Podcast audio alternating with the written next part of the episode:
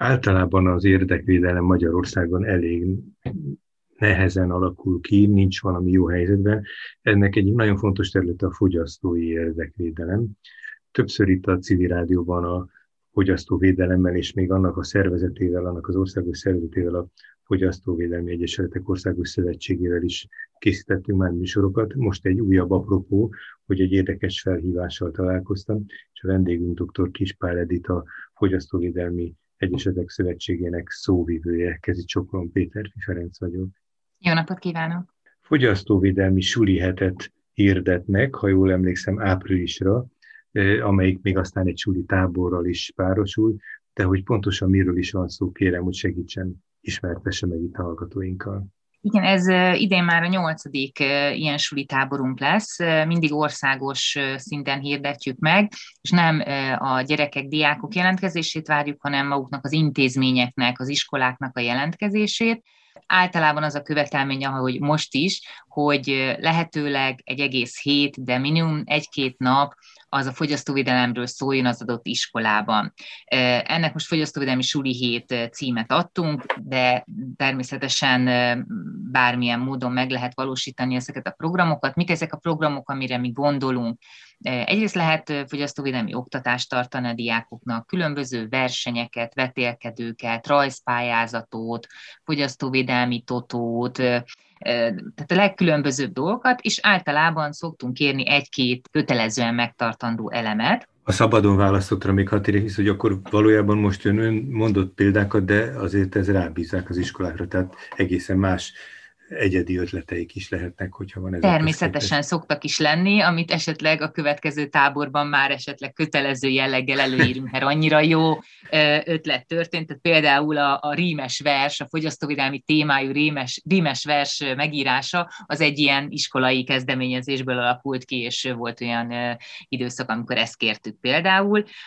Most egy picit megpróbálunk még inkább nyitni a fiatalok felé, és egy két-három perces kis videó elkészítését kérjük a fogyasztóvédelemről, ahogy a diákok látják címmel. Ez nagyon izgalmas, mert nyilván ez egy egészen más nézőpont, mint amivel a hivatalok, vagy a hivatalossá vált emberek, vagy egyáltalán a felnőtt korosztályáról gondolkodik.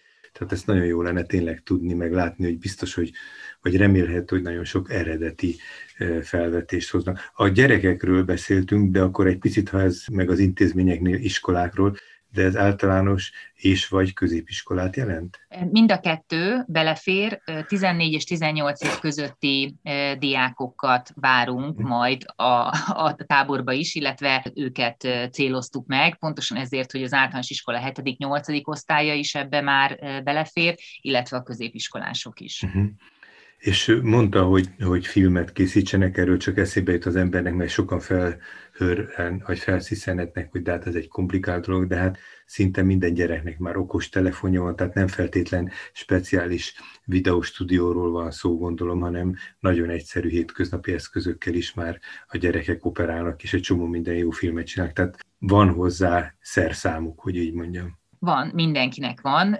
Valóban egy okostelefonnal, egy tablettel már csodákat lehet művelni, és a mai fiatalok művelnek is, tehát ezt pontosan ők valószínűleg jobban tudják alkalmazni és használni, mint esetleg az őket tanító pedagógusok, de arra is van tapasztalatunk, hogy vannak olyan iskolák, ahol ilyen jellegű szakkörök is működnek, mhm. kifejezetten videós szakkörök, lehet, hogy őket is akkor egy kicsit jobban be tudjuk vonni, és egyébként maga az ötlet is az egyik suli táborból származik, ahol volt olyan feladat a, a táborozóknak, hogy egy, egy ilyen kis reklámot játszanak el, és az egyik csapat az úgy oldotta meg, hogy ott a táborban készítette egy kis reklámvideót, összevágva különböző helyszíneken ott a táborban, tehát innen jött az ötlet, hogy igen, így talán a kreativitásukat, meg, meg a figyelmüket jobban meg lehet fogni.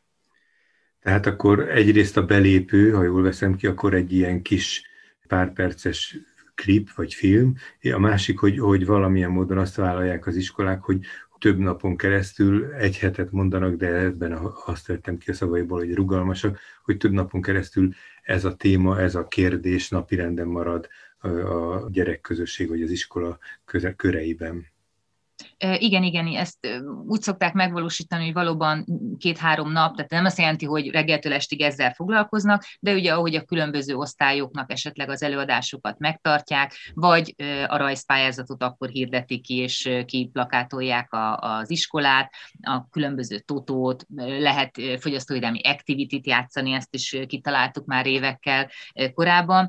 Valóban ez így szokott lenni, és a végén azt kérjük az iskoláktól, hogy egy, egy, egy-két oldalas dokumentumban mutassák be, hogy akkor tényleg hogy zajlott ez az iskolájukba, ezt küldjék el részünkre, természetesen néhány fotóval is, vagy ha totót töltöttek ki, akkor a totóval, és ezekkel a kis videókkal, amik elkészülnek, és ezt követően, amikor beérkeznek ezek a pályázatok, fogja eldönteni a, a szövetség, zsűrizni ezeket a, a, a pályázatokat, és a legjobb három iskola vehet részt idén ebben a táborban, ami egy két éjszakás, háromnapos tábor lesz Mezőkövesden a Zsóri ifjúsági táborban. Reméljük, hogy a körülmények Reméljük természetesen. nyitnak e fele.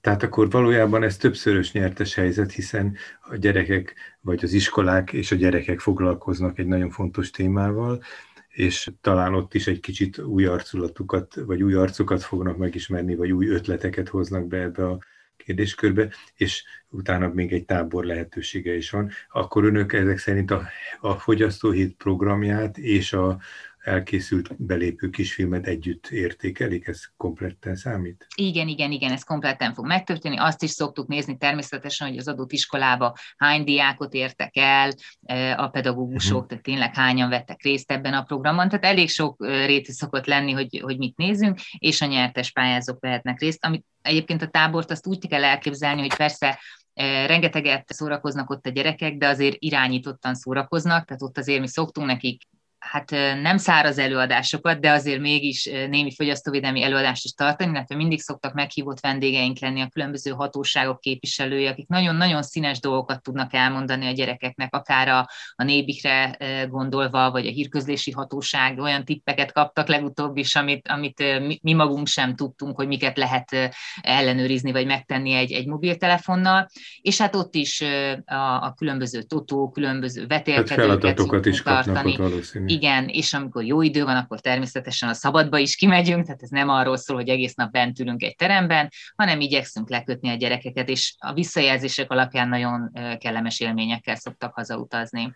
Mi lehet a következménye optimális esetben egy ilyen folyamatnak? Most nem is csak egy-egy aktusra gondolok, hanem amikor a fogyasztóvédelem napirendre kerül ebben a korosztályban, hogy ezek a, a gyerekek majd jobb fogyasztóvédők lesznek, vagy jobban szerveződnek? Van-e valamilyen ilyen víziójuk, hogy mit lenne jó elérni?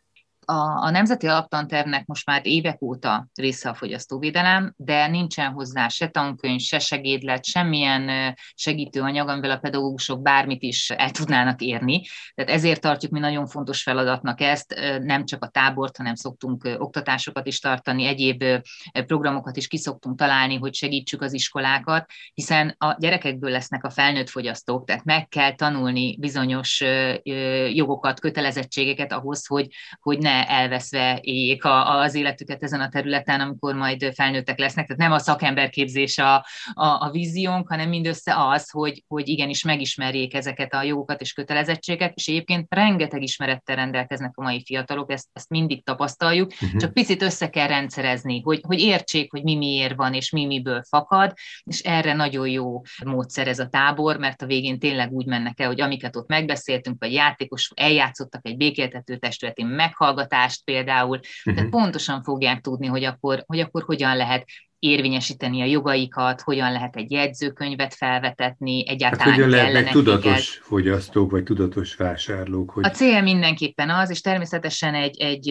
egy háttéranyaggal is segítjük az iskolákat, tehát nem maguktól kell kitalálni, hogy most akkor mi, mit érdemes feldolgozni, vagy hogyan, hanem elkészül egy most tudatos fogyasztó vagy címmel egy, egy, egy háttéranyag, amit el fogunk küldeni az iskoláknak, a jelentkezett iskoláknak, tehát ebből tudnak dolgozni. Tehát a későbbiekben, ahogy mondta, hogy nem nagyon van a tananyaghoz kéz, kézikönyv vagy valami segédeszköz, akkor ez azt jelenti, hogy ez is létrejön ennek során. Még beszéltünk róla, hogy áprilisban van, ha jól tudom, ez a vetélkedő.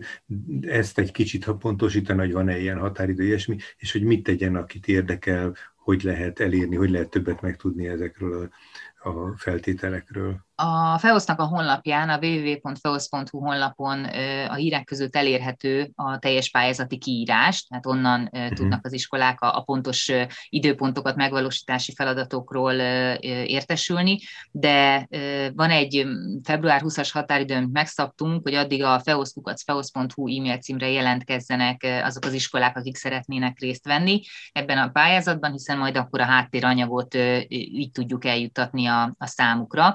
A a Facebookon is fönt van a hír, illetve ez az elérhetőség is, hogy hol tudnak jelentkezni. Tehát ha ezen az e-mail címen jelentkeznek, vagy csak írnak, hogy további információt szeretnének, akkor mi minden ilyet megadunk a számukra.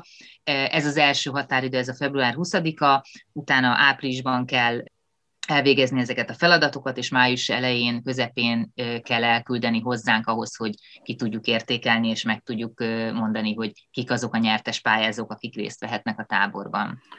Köszönöm szépen. Fogyasztóvédelmi suli hét, illetve fogyasztóvédelmi suli tábor lesz majd ennek eredményeként. Erről beszélgettünk Kispál Editel, aki a Fogyasztóvédelmi Egyesetek Országos Szövetségének a szóvivője.